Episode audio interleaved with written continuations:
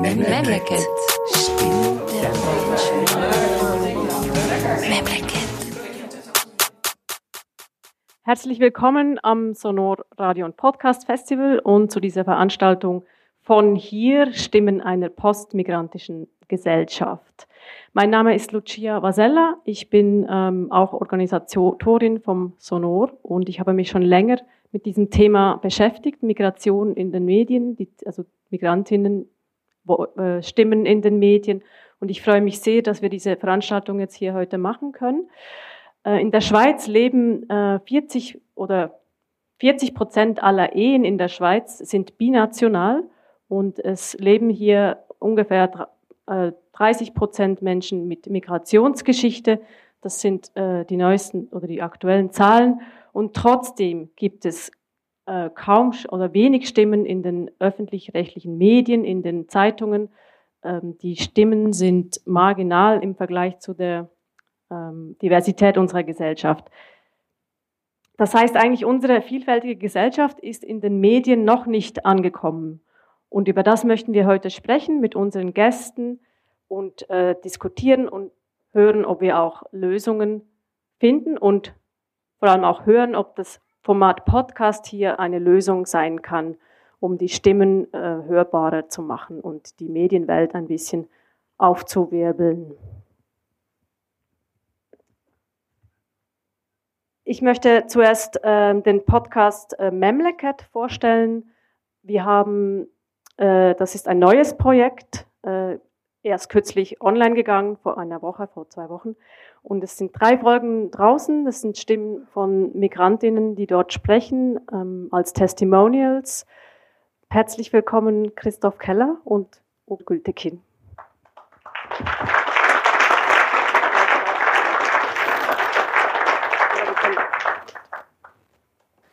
Hallo Christoph.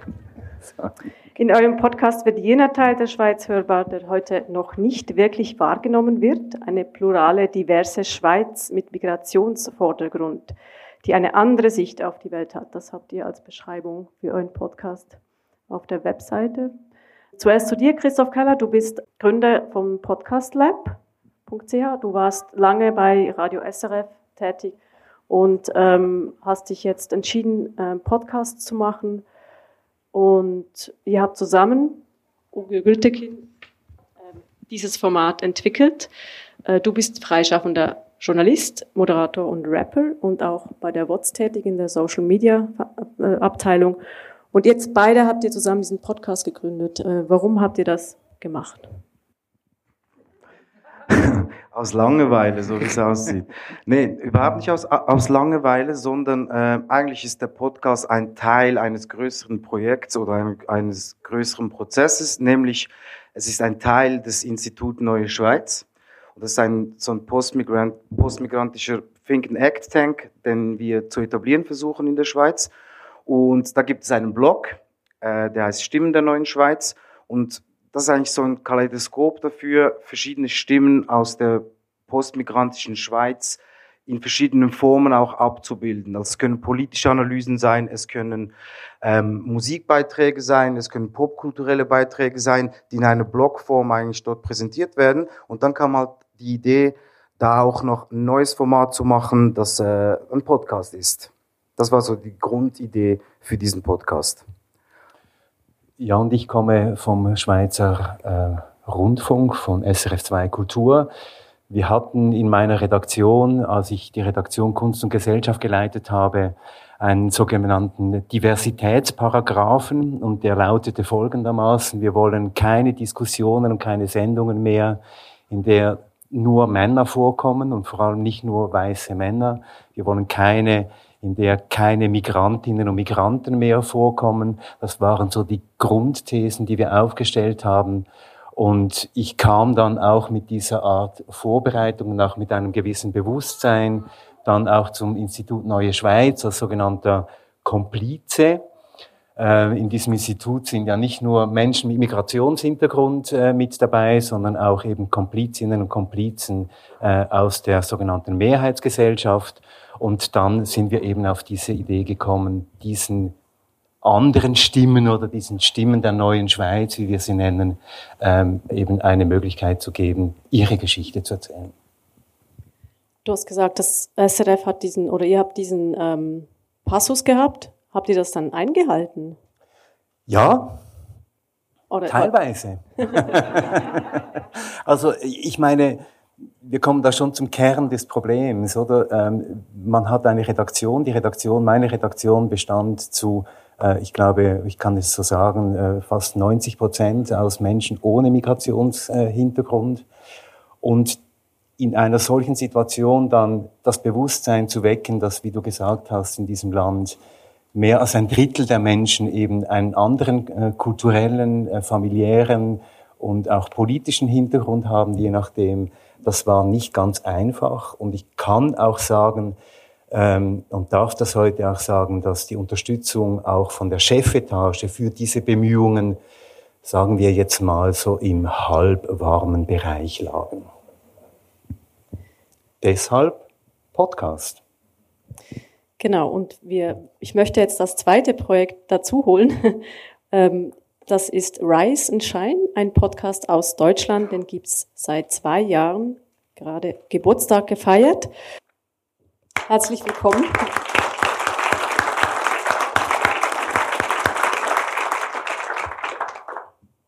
Mintu Tran und Vanessa Wu, ihr macht diesen Podcast. Ähm, Mintu, du bist äh, Journalistin, ähm, als freie Journalistin tätig und ähm, vor allem auch für Deutschlandfunk Nova. Und Vanessa, du arbeitest bei der Zeit Online ähm, in der, im Ressort X. Äh, warum habt ihr neben euren Vollzeitjobs als Journalistinnen den Drang verspürt oder das Interesse, hier noch einen Podcast zu machen? Ja, das fragen wir uns auch jedes Mal, wenn wir um 11 Uhr abends irgendwo im Studio stehen. Was zur Hölle, wieso? Ähm, theoretisch könnten wir die Themen, die wir im Podcast machen, auch den großen Medienhäusern anbieten. Ähm, es wäre nicht völlig ausgeschlossen und nicht unmöglich, aber trotzdem haben wir gemerkt, wenn wir untereinander sprechen, dann ähm, haben wir erstens komplett andere Themen, als wenn wir mit einer Redaktion aus 30, 40, 100 weißen Menschen sprechen. Ähm, und wir haben einen ganz anderen Ton, ähm, wie wir zum Beispiel über Identität und Rassismus und so weiter sprechen. Ähm, zum Beispiel jetzt nach ja, dem schrecklichen rechtsextremen Angriff in Hanau werden wieder besonders viele von den Stimmen, man will sie plötzlich wieder hören. Und das hat aber so Konjunktur. Es gibt immer wieder diese Anschläge oder Probleme und dann werden Migranten gehört und dann dürfen sie entweder sich wütend oder traurig äußern, was dann auch äh, der Lage angemessen ist und äh, entspricht. Aber wir haben ja Probleme mit Rassismus 365 Tage im Jahr und die restliche Zeit sind wir nicht die ganze Zeit wütend und trauer, äh, traurig, sondern wir sind auch ganz oft ich weiß nicht, viele Dinge sind völlig absurd. Wir lachen eigentlich auch ziemlich viel über Rassismus zum Beispiel. Was ist eine andere Art, damit umzugehen, eine andere Art mit Schmerz zum Beispiel auch umzugehen. So, und dieser Ton hat uns komplett gefehlt. Die eigene, so eine ganz eigene Art, sich mit äh, gewissen Themen auseinanderzusetzen und auch überhaupt gewisse Themen sich damit auseinanderzusetzen. Deswegen der Podcast, weil wir in diesem intimeren Format zu zweit auf andere Themen und einen anderen Ton gekommen sind. Ja, ihr macht einen Podcast äh, für die Deutsch-Vietnamesen in Deutschland, aber nicht nur. Es ist ähm, die Themenvielfalt ist extrem breit. Da gibt's äh, Sendungen über Bubble Tea, Essen, das macht ihr viel, und querfeministische Szene in Saigon war auch mal was, oder die Wunderkinder. Ähm, also die Deutsch-Vietnamesen werden oft als Integrationsvorzeigebeispiele ähm, vorgeschoben, und da habt ihr euch darüber beschwert oder ähm, wir haben uns nie, ja, beschwert, beziehungsweise das Bild ausdifferenziert, so, äh, dass wir nicht unbedingt Vorzeigemigranten sind ähm, und das eher so ein rechtspopulistisches Narrativ ist, um alle anderen Minderheiten runterzumachen. Genau. Aber ihr habt jetzt vorhin auch gesagt, dass ihr diese Themen schon platzieren könntet auf, in den Medien, äh, also bei euren Medienhäusern. Ist es so? Sind die für alle Themen offen, die ihr ähm, bringt aus eurer Perspektive raus? Ähm, ich glaube, es kommt drauf an. Ähm, wenn es zum Beispiel jetzt um äh, wir deutsche Geschichte geht, also in den letzten paar Jahren oder Monaten vor allem, haben wir schon gemerkt, dass da ein Drang ist aus den Medienhäusern mehr über Vietnamesen und Vietnamesen in Ostdeutschland zu erfahren. Und da gibt's schon auch Anfragen, also sie sind da, aber ähm, es sind halt immer sehr spezifische Anfragen. Es geht darum, dann irgendwie ein Bild von Vietnamesen zu zeichnen, um zu verstehen, was denn Vietnamesen als Ganzes irgendwie sind. Und ähm, dadurch wird halt immer ein sehr eindimensionales Bild von Vietnamesen und Vietnamesen gezeichnet. Und ähm, wir sind halt viel mehr als das. Wir sind mehr als Rassismusbetroffene, wir sind mehr als ähm, Vertragsarbeiter, ehemalige Vertragsarbeiter und Vertragsarbeiter, wir sind mehr als ehemalige Boat People. Wir gehen gerne essen, wir kochen gerne, wir lachen gerne, wir trinken Bubble Tea, wir haben ähm, irgendwie deutsche ähm, Ersatzverwandte, die wir liebevoll als Oma und Opa oder Onkel und Tante ähm, angesprochen haben. Wir sind, also ich glaube, uns ging es einfach darum, ein ähm, bisschen ein differenzierteres Bild von uns zu zeichnen und zu zeigen, hey, wir sind nicht nur eine Schublade, in die uns steckt, ähm, Zigarettenmafia, Boat People, Vertragsarbeiter, ähm, Wunderkinder in der Schule, sondern das ist schon viel. Das ist schon, das, das ist schon, okay. To be fair, das ist immerhin schon viel. Aber ähm, wir wollten halt einfach zeigen, wir sind einfach nur Menschen, die halt unterschiedliche Interessen, unterschiedliche Ausdifferenzierungen haben, wie alle anderen Menschen auch. Ich möchte nochmal äh, zum Thema äh, äh, Repräsentanz in den Medien oder noch kurz bleiben. Äh, Ines, ihr habt ja auch sehr euch mit diesem Thema beschäftigt.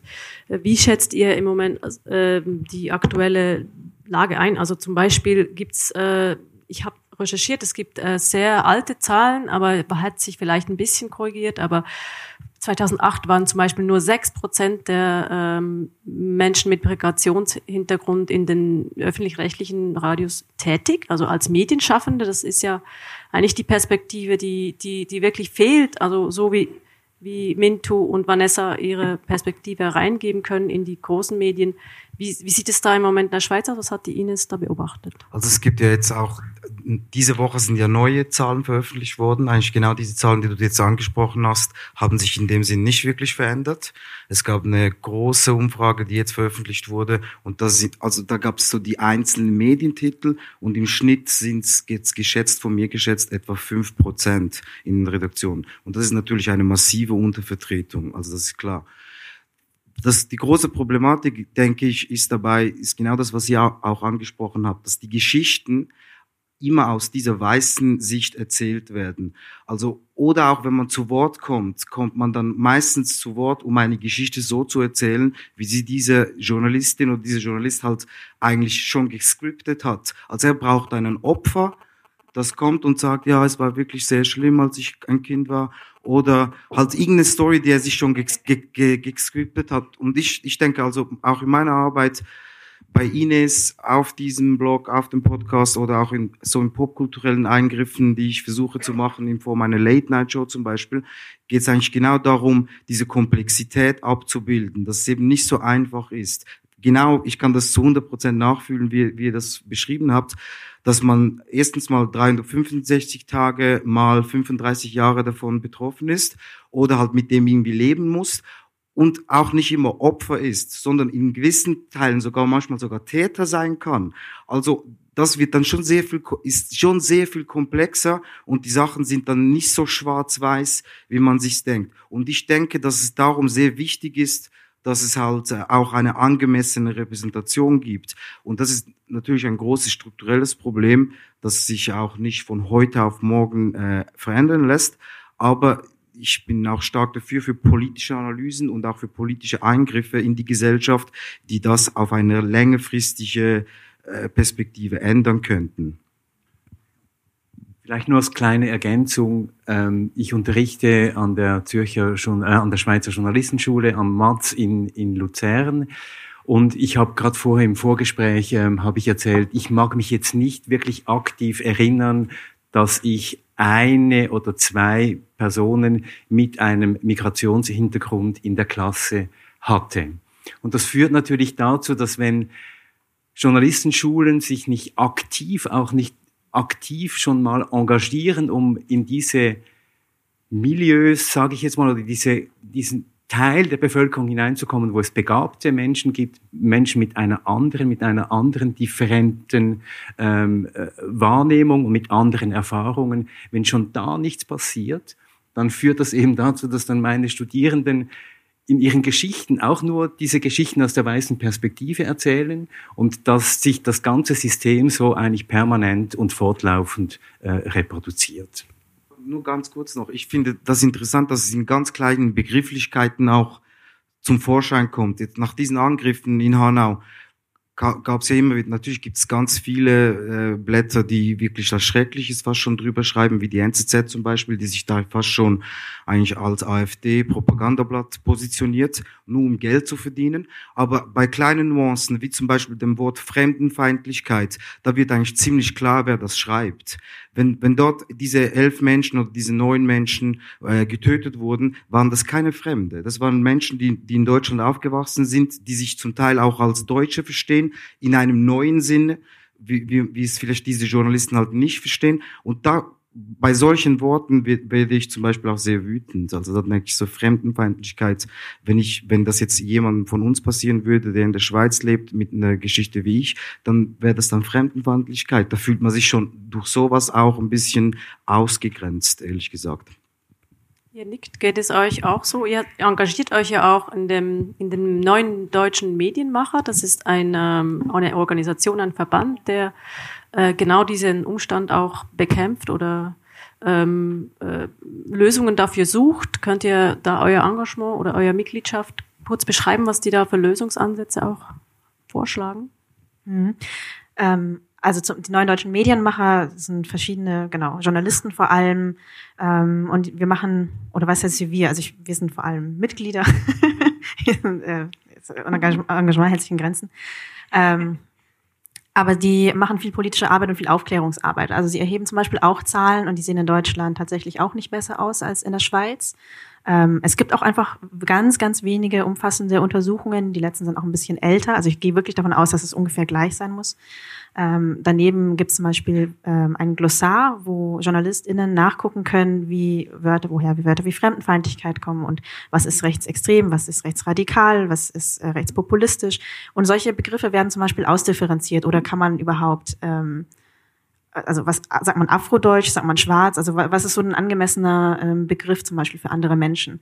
Ähm, solche Dinge, so Handreichungen. Es gibt aktuelle Statements, gerade ähm, wenn die Berichterstattung völlig abdreht wieder, ähm, dann weisen die die Redaktion darauf hin und dadurch, dass es ein Verband ist, haben sie, äh, sind sie natürlich ganz anders legitimiert, auf solche Probleme hinzuweisen, als wenn wir zum Beispiel einzeln in Redaktionen ansprechen und sagen, ey, das Wort Fremdenfeindlichkeit, das finden wir jetzt gerade nicht so angemessen, dann sind wir im Zweifel immer noch die Berufsanfängerinnen, die irgendwie, weiß ich nicht, halt ihre Meinung zu sagen haben.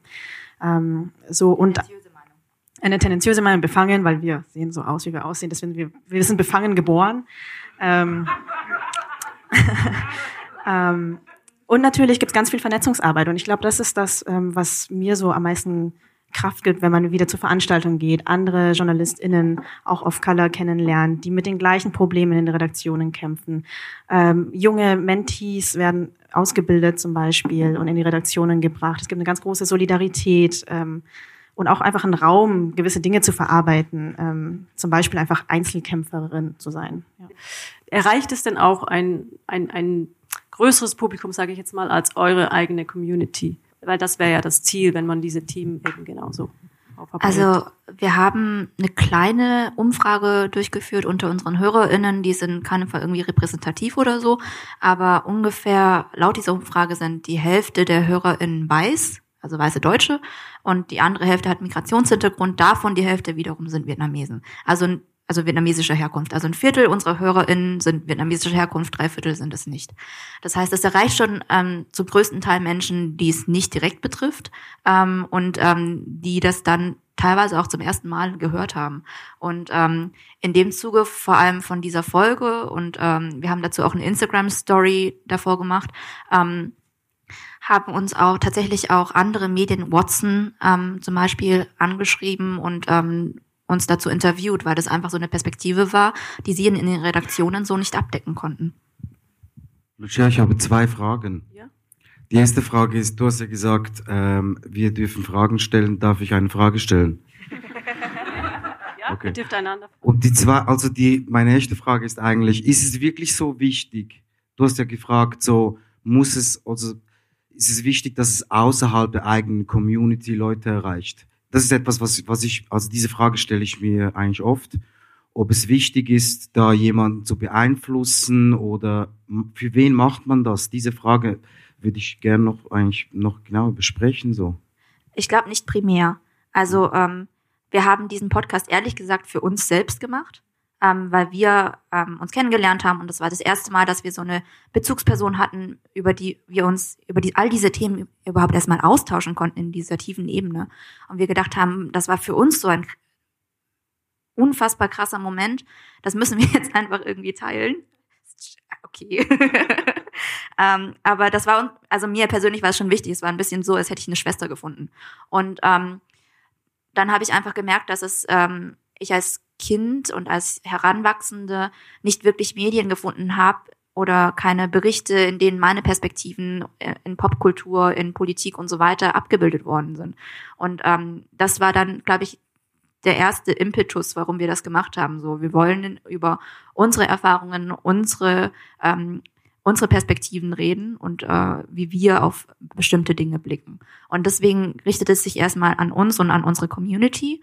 Und ähm, wir, sind dabei aber immer offen. Also wir strecken dabei auch die Arme zu anderen Communities auf, ähm, wenn es um bestimmte Themen geht. Zum Beispiel bei der Yellowfacing-Folge ging es nicht nur um Vietnamesinnen, sondern halt natürlich um andere Asiatinnen, die es auch betrifft, ähm, andere Ostasiatinnen, Südostasiatinnen oder ähm, ähm, auch zum Beispiel, ich finde ich finde es einfach schön, wenn es dieses Angebot überhaupt gibt und dann auch weiße Deutsche darauf aufmerksam werden im zweiten Schritt und das anhören. So bekommt sie halt einen viel tieferen Einblick auch, also ähm, über unsere Community und über das, was uns bewegt, als wenn sie uns einfach mal fünf Minuten gefragt hätten, ähm, als wenn wir halt unter uns erstmal über uns reden. Vielleicht noch eine ganz kleine Ergänzung. Wir hatten am Anfang das Feedback, also wenn wir einfach unter uns sprechen, dann zitieren wir zum Beispiel manchmal unsere Eltern und das machen wir nicht auf Deutsch, weil das macht keinen Sinn, irgendwie die Zitate der Eltern erstmal auf Deutsch zu übersetzen, ähm, weil die, wenn die andere sie versteht. Und das haben wir im Podcast manchmal gemacht oder über Essen gesprochen und die Gerichte auch nicht alle nochmal extra erklärt, lang und breit, sondern einfach das Wort benutzt. Und äh, da kam schon von ähm, vor allem weißen Hörern, das ist auch nochmal interessant, nicht den anderen, anderen mit Migrationshintergrund, vor allem von den Weißen, das Feedback erklärt doch mal, mach doch mal, so was ist das, wovon redet ihr überhaupt? Alles toll, aber schade, dass ich nicht so viel verstanden habe. Und ähm, und wir haben dann, also wir haben erst so ein bisschen gestutzt und dann kam uns aber die Frage, ähm, hm, warum, also wieso sollten wir auf sie eingehen?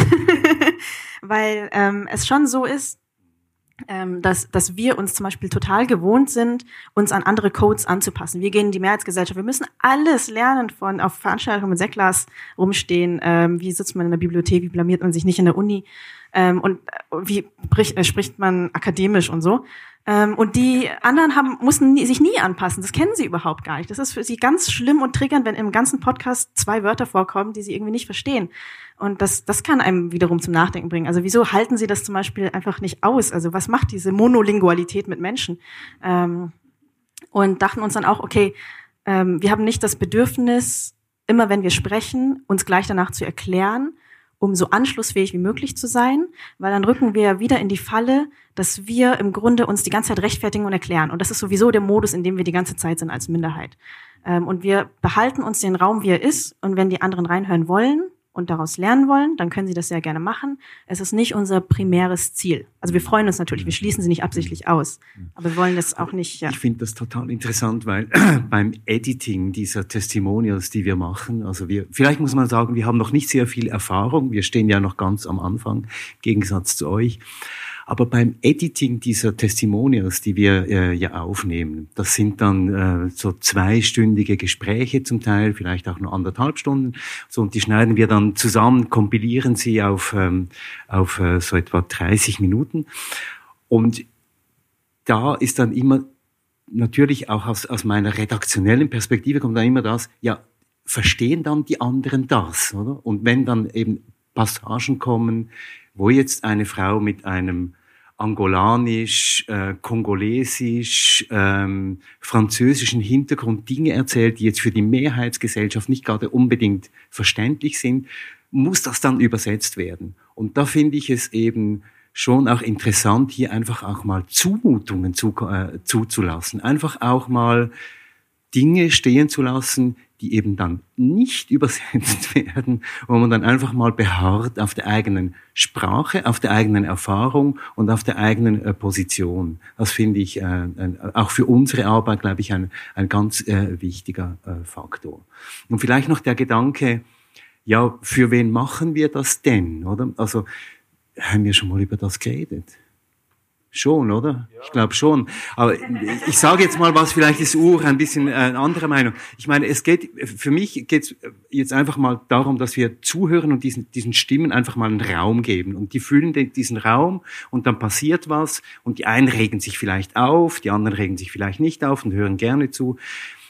Ich glaube, es hat wirklich was mit, mit, mit, mit der eigenen Stimme zu tun. Aber ich glaube schon auch, dass diese Mehrheitsgesellschaft, in der wir ähm, leben, dann doch auch irgendwie lernen muss, hier äh, irgendwie mal in eine Art äh, Differenz und in einer Art Diversitätswelt anzukommen.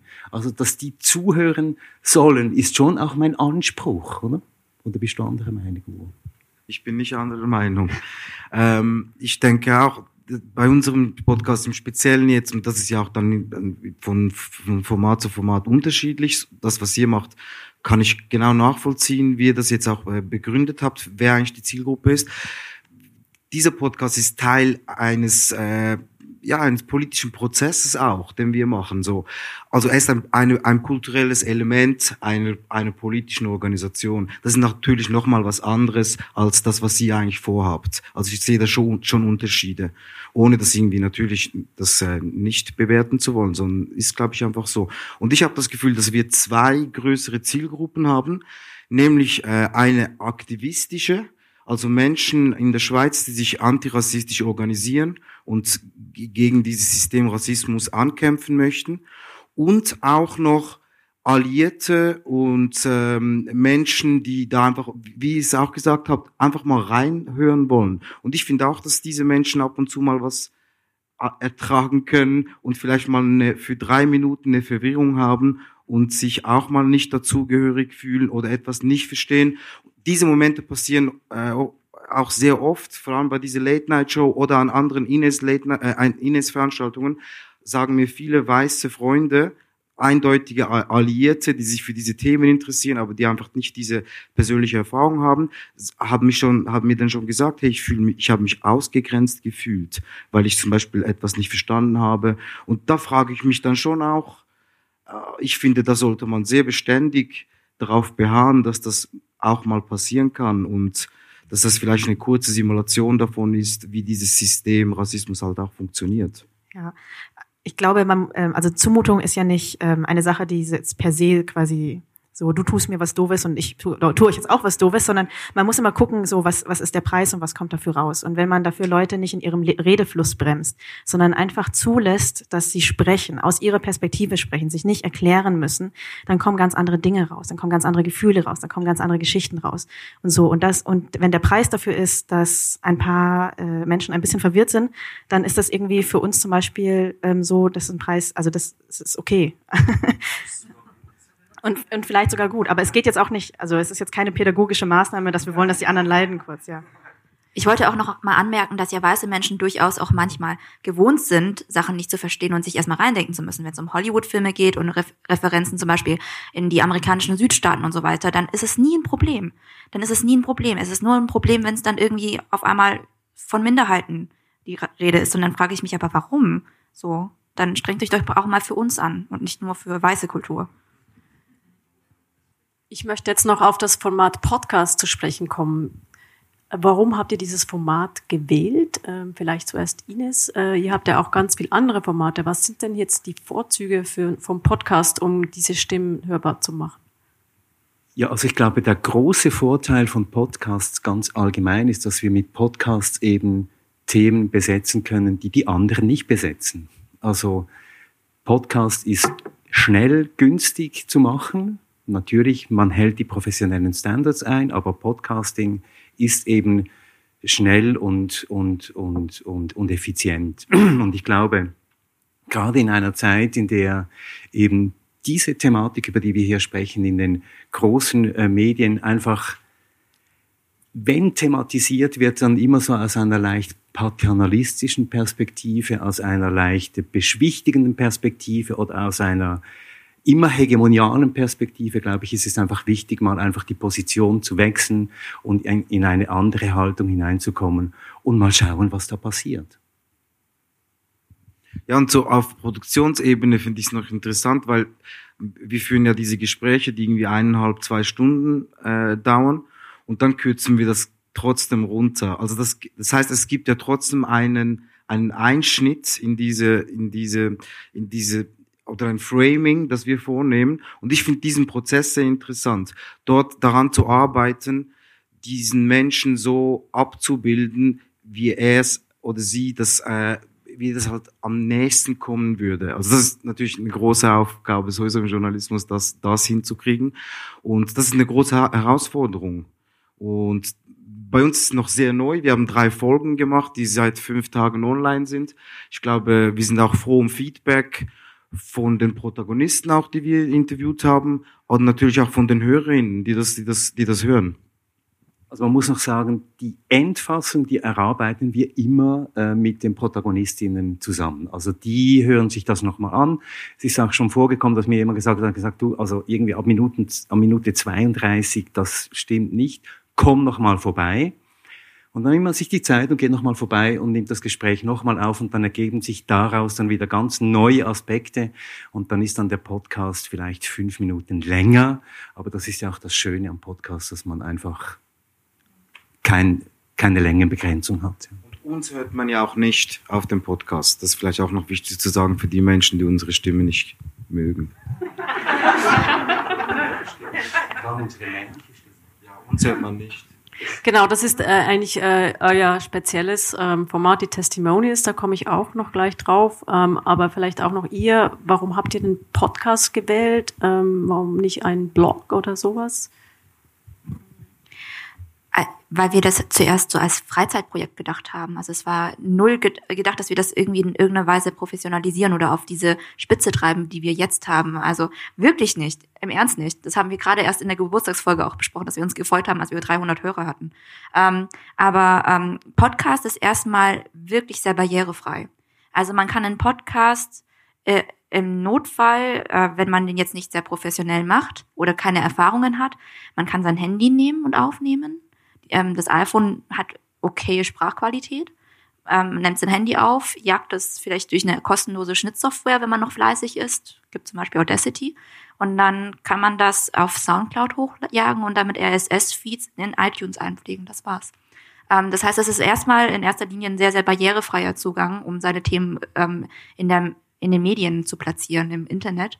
Und ähm, ich finde tatsächlich auch diese Gesprächshaltung, die sich vor allem auf dem deutschen Podcastmarkt ähm, durchgesetzt hat, sehr angenehm. Weil man muss nicht immer der Experte für irgendwas sein. Und es, ist, es sind auch viele so, also ich finde, der Podcast vor allem lässt viel ähm, auch ähm, Gegensätzliches zu oder lässt auch mal zu, dass wir sagen, hey, wir wissen das jetzt gar nicht abschließend. Ähm, und das ist dann einfach okay. Und das finde ich ist ein großer Gewinn. Ein Podcast ist auch noch so ein schön ähm, intimes Format. Also ich bin ja Online-Journalistin und da lesen die Leute oft äh, Titel und Teaser und das war's dann und dann kommentieren sie. Oder sie überfliegen ganz schnell, weil wir auch einfach schnell lesen können.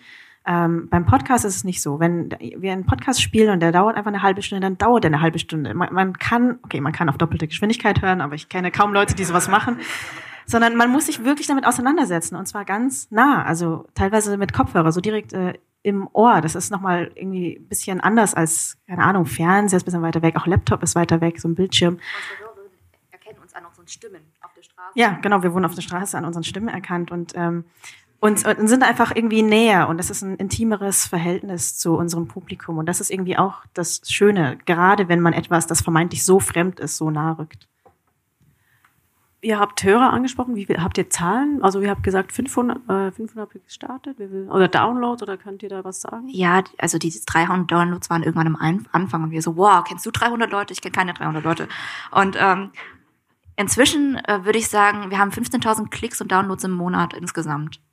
Genau. Das ist ganz, also dafür, dass wir so ein nischiges Thema haben, so wir Deutsche, ähm, das ist jetzt nicht die größte Minderheit in Deutschland, ähm, ist das schon ganz in Ordnung. Spricht für das Format. ähm, jetzt innerhalb vom Podcast gibt es ja auch ganz viele Formate. Ihr macht eben diese Testimonials, äh, wo ihr euch total rausnehmt. Äh, ihr seid sehr präsent, ihr diskutiert, ihr sprecht miteinander, habt sicher auch, also habt oft Gäste, macht auch andere Formate. Ähm, vielleicht zuerst, warum habt ihr euch für diese Testimonials entschieden, für diese Themen? Ähm, warum macht ihr nicht Gestalter, also ihr macht Musik, aber warum habt ihr euch so rausgenommen? Also ich glaube nicht, dass wir uns rausgenommen haben, weil wir sind ja drin, oder? Wir sind ja zunächst mal die Zuhörer und äh, das wissen alle, die äh, Audio machen und mit Gesprächen zu tun haben. Ich meine, da ist man ja schon auch mächtig und das, das, das, wie wir auf Schweizerdeutsch sagen, das schlägt keine Geiß weg. Und das ist einfach so. Aber ähm, ich glaube, also ich, ich sage jetzt für mich selber ist das natürlich als, als Journalist auch ein, ein unglaublich interessanter und, und, und äh, spannender Moment, zu sehen, was da in diesem Gespräch alles passiert. Also es ist immer auch ein Prüfstein an mich. Äh, bin ich jetzt aufmerksam genug oder höre ich jetzt auch wieder nur in meinen Codes, die ich eigentlich doch in meiner Biografie also fleißig gelernt habe als Mitglied einer, einer Mehrheitsgesellschaft? Oder, oder, oder bin ich in der Lage, hier diese, ich weiß auch nicht, Empathie, diese Aufmerksamkeit zu produzieren, die es eben hier äh, braucht? Und das ist, glaube ich, mal der eine Punkt. Und der andere Punkt ist, ich mag einfach diese Testimonials. Ich bin ein großer Fan von ähm, Arte Radio und Arte Radio macht diese unendlich langen, tollen äh, Testimonial-Podcasts und die mag ich einfach sehr. Aber vielleicht können wir das, kannst du das auch noch ergänzen. Das ist jetzt nicht abschließend. Also wir machen da sicher auch noch andere Dinge bei äh, Memleket. Wir starten jetzt einfach mal mit diesem Podcast. Das ist so, ja. Habe ich jetzt alles gesagt? Ja, ich, ich finde jetzt, du hast alles gesagt, äh, was, was, also ich finde das richtig, was du gesagt hast. äh, Vanessa und Mintu, ihr habt ja schon ganz viele Formate eben ausprobiert. Ähm, Könnt ihr sagen, was gut funktioniert hat und was nicht?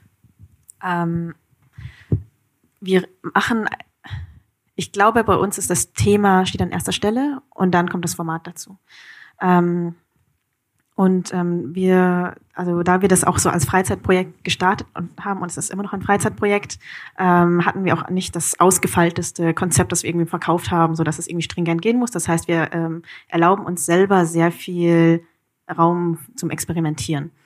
Ähm, und manche Themen sind zum Beispiel einfach gut, wenn wir sie in der Tiefe auch vorbereitet haben und dann diskutieren können, damit die Argumente dicht kommen und nicht so klingen, wie wenn man beiläufig in ein Küchengespräch mitgeschnitten hätte. Das nichts gegen dieses Format, aber genau, wir bereiten uns auch gerne vor. Ähm, und dann gab es zum Beispiel Themen, zu denen hatten wir einfach nicht so, so viel Zugang und nicht so viel Ahnung. Zum Beispiel queere Perspektiven von asiatisch-deutschen Menschen. Ähm, und da hatten wir beschlossen, uns komplett zurückzunehmen, zwei Gäste einzuladen, ihnen unsere Mikros zu geben und ähm, sie einfach reden zu lassen. So. Und wir haben es dann nur noch fertig produziert, die Folge. Dann gibt's wieder Folgen, ähm, die produzieren wir bisschen aufwendiger mit Musik und so weiter und machen Storytelling. Das sind dann die historischen Folgen, wo wir zurückblicken können. Ähm, das ist dann auch dem Format geschuldet, weil wir dann so verschiedene Protagonisten in ganz Deutschland zum Beispiel interviewt hatten und das Gefühl hatten, so, okay, die, deren Stimmen stehen da, wir brauchen auch ein bisschen historische Einordnung und wir wollen es einfach mal schön und gut erzählt haben. Das sind aber wiederum die Formate, die extrem aufwendig sind, also Monate. Also ich saß insgesamt ähm, drei Monate an diesem Ding. Das ja. ist Boat People. Drei Monate mit Recherche. Wir haben fünf Gesprächspartner gehabt, ähm, Recherche zu der Geschichte. Ähm, plus, wir haben natürlich ein Skript für diese Folge geschrieben. Das ist ja wie ein Radio-Feature, das fast eine Stunde geht. Und ähm, dann halt noch ähm, produziert. Genau, das kann man natürlich nicht immer machen, nicht in seiner Freizeit. Ähm, also wir variieren, wir gucken, was sind unsere Ressourcen, was ist das Thema und was ist das beste Format, um dieses eine spezifische Thema zu behandeln. Also ich glaube, das war schon die Folge, wo wir am meisten ähm, Feedback drauf bekommen haben, ähm, was so Produktion und Storytelling angeht. Also viele auch professionelle Medienmacher haben sich dann bei uns gemeldet, Leute aus meinen ähm, Rundfunkredaktionen, bei denen ich als Freie arbeite, die dann diese Folge besonders hervorgehoben haben. Auch viele, von denen ich überhaupt nicht wusste, dass sie den Podcast hören, haben sich dann bei mir gemeldet und gesagt, boah, die Folge war krass. Ähm, aber ähm, ja, auch die, den HörerInnen ist das aufgefallen, dass das schon eine Produktion war, die so eine andere Qualität, eine andere Tiefe hatte.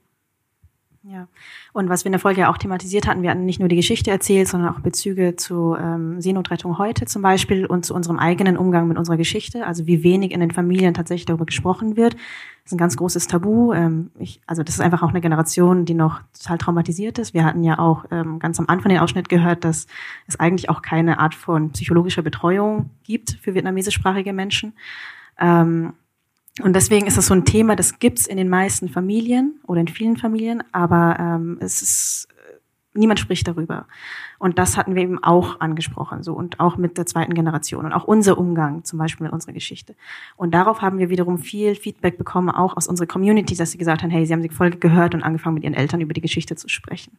Und das ist auch so das Feedback, das uns, glaube ich, am meisten bewegt hat. Also, dass wir dazu beitragen konnten, dass wir nicht nur erzählen, sondern dass die Geschichten auch in den Familien weiter erzählt werden und weiter aufgearbeitet werden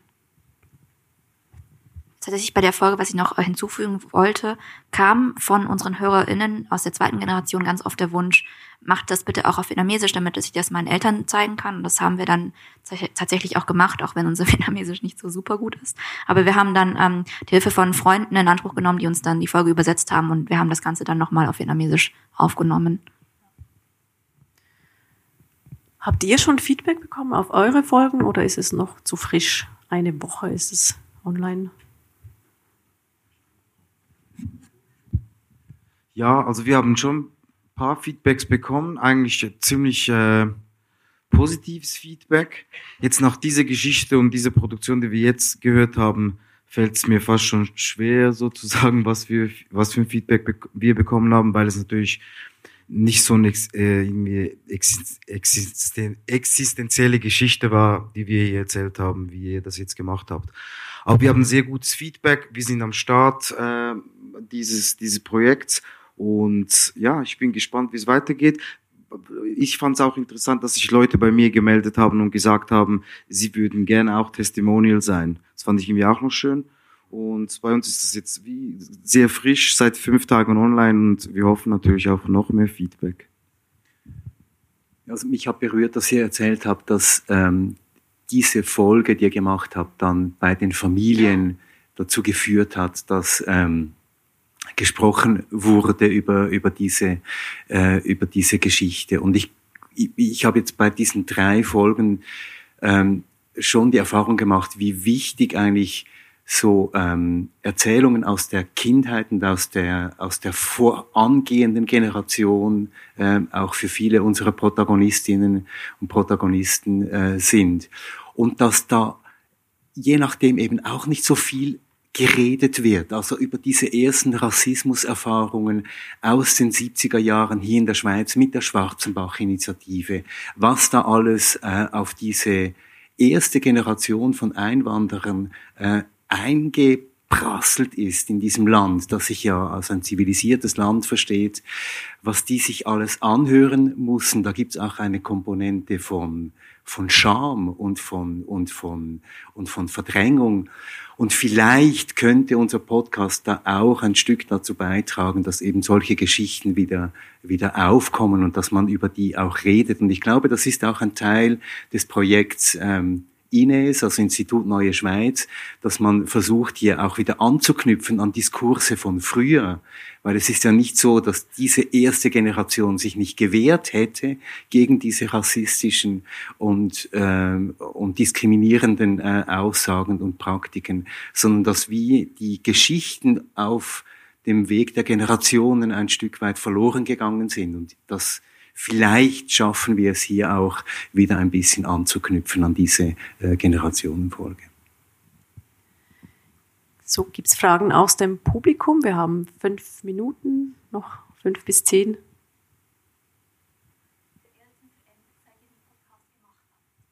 Also wie hat sich das äh, Verhältnis zu den Eltern, zu euren eigenen Eltern verändert?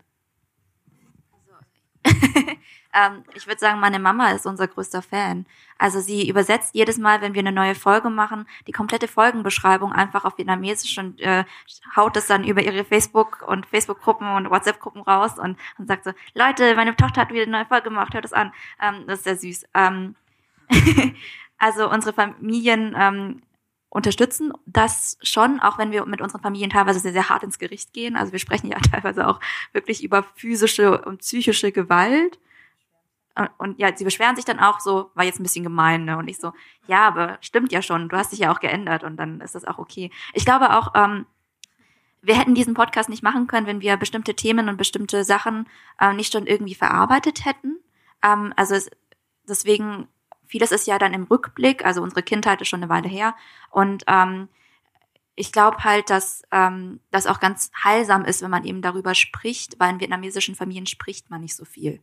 Ähm, also wenn es zum Beispiel um Konflikte gibt oder darum, dass meine Mutter wirklich Psychoterror veranstaltet hat, wenn ich ähm, eine schlechte, schlechte Note nach Hause gebracht habe, eine drei, ähm, dann, ähm, also sie würde das jetzt nicht mehr machen und ich weiß auch, dass sie das jetzt nicht mehr machen würde, und ich, sie, sie weiß auch, dass das wahrscheinlich falsch war, dass sie mir zu viel Druck aufgebürdet hat. Aber wir haben nie so zu zweit über dieses Thema gesprochen, sondern dann indirekt über dieses Medium Podcast. Und äh, bei mir hat es viel Heilsames bewirkt. Ich glaube, also wir hatten am Anfang gar nicht, ähm, also unser Ziel war überhaupt gar nicht, äh, einen wirtdeutschen Podcast zu machen. Ähm, wir fanden es dann im Laufe unserer Gespräche immer wertvoller, doch den Fokus zu behalten, weil wir das Gefühl hatten, wir können uns da besser konzentrieren und ähm, tiefer reingehen und dass das die Leute auch schätzen, nicht irgendwie so einen groben Rundumschlag alle Asiaten zum Beispiel zu hören. Ähm, und ich glaube, dadurch, dass wir selber den Fokus so gesetzt haben und der im Podcast immer intensiver wurde, wurden auch meine Fragen zu meiner eigenen Familie tiefer. Also ich merke schon, dass auch dieser Podcast macht, dass ich mich anders zu meiner Familie, zu meiner Familiengeschichte, zu meinen Eltern verhalte, auch anders und mehr Fragen stelle als früher. Ähm, aber den noch viel größeren Unterschied hat es, glaube ich, gemacht bei mir im Umgang mit der vietnamesischen Community.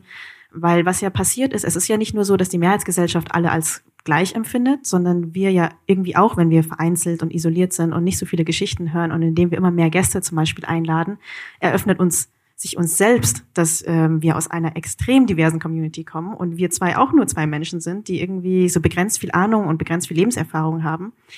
Ähm, und so haben wir einen sehr intensiven Kontakt zu unserer Community geknüpft und machen auch immer wieder Events, um uns offline zum Beispiel zu treffen. Und das hat sich komplett verändert. Also ich glaube, ich war früher viel mehr ständig unter Weißen ähm, und bin jetzt gehe viel mehr zu Community-Events und genieße das auch total. Also da irgendwie eine andere Art von aufgehoben sein, verstanden werden, ähm, vernetzt sein ähm, zu erleben.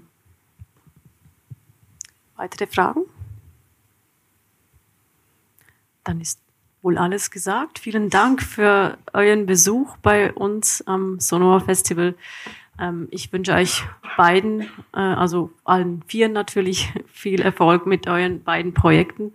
Und äh, ich freue mich auf viele weitere Folgen, viele tolle Podcasts folgen. Es gibt natürlich auch ganz viele andere Podcasts. Also ihr habt hier eine, eine Gruppe vertreten. Da gibt es in Deutschland gibt es extrem viele Podcasts ähm, mit Minder, aus Minderheiten. Ähm, und da lohnt sich wirklich mal, mal reinzuhören ähm, und durchzugucken. In der Schweiz weiß ich es gar nicht. Ich glaube, da gibt, kenne ich nicht so viele.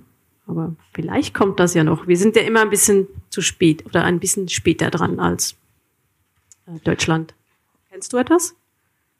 Kennt ihr was? Also die Situation in der Schweiz ist einfach so, dass wir den Überblick nicht mehr so haben, was da im Moment gerade alles entsteht. Also ich wäre wär da im Moment vorsichtig. Es gibt beim Podcast Club auf der Webseite gibt es eine lange Liste, eine offene Liste mit neuen Podcasts und ich würde jetzt nicht die Hand ins Feuer legen äh, dafür, wenn wir jetzt sagen würden, wir sind hier der einzige und erste äh, migrantische oder postmigrantische äh, Podcast. Also reinschauen unter podcastclub.ch, da gibt's eine lange Liste und who knows, vielleicht entsteht heute Abend dieser Podcast, auf den wir auch schon lange gewartet haben. Vielen Dank.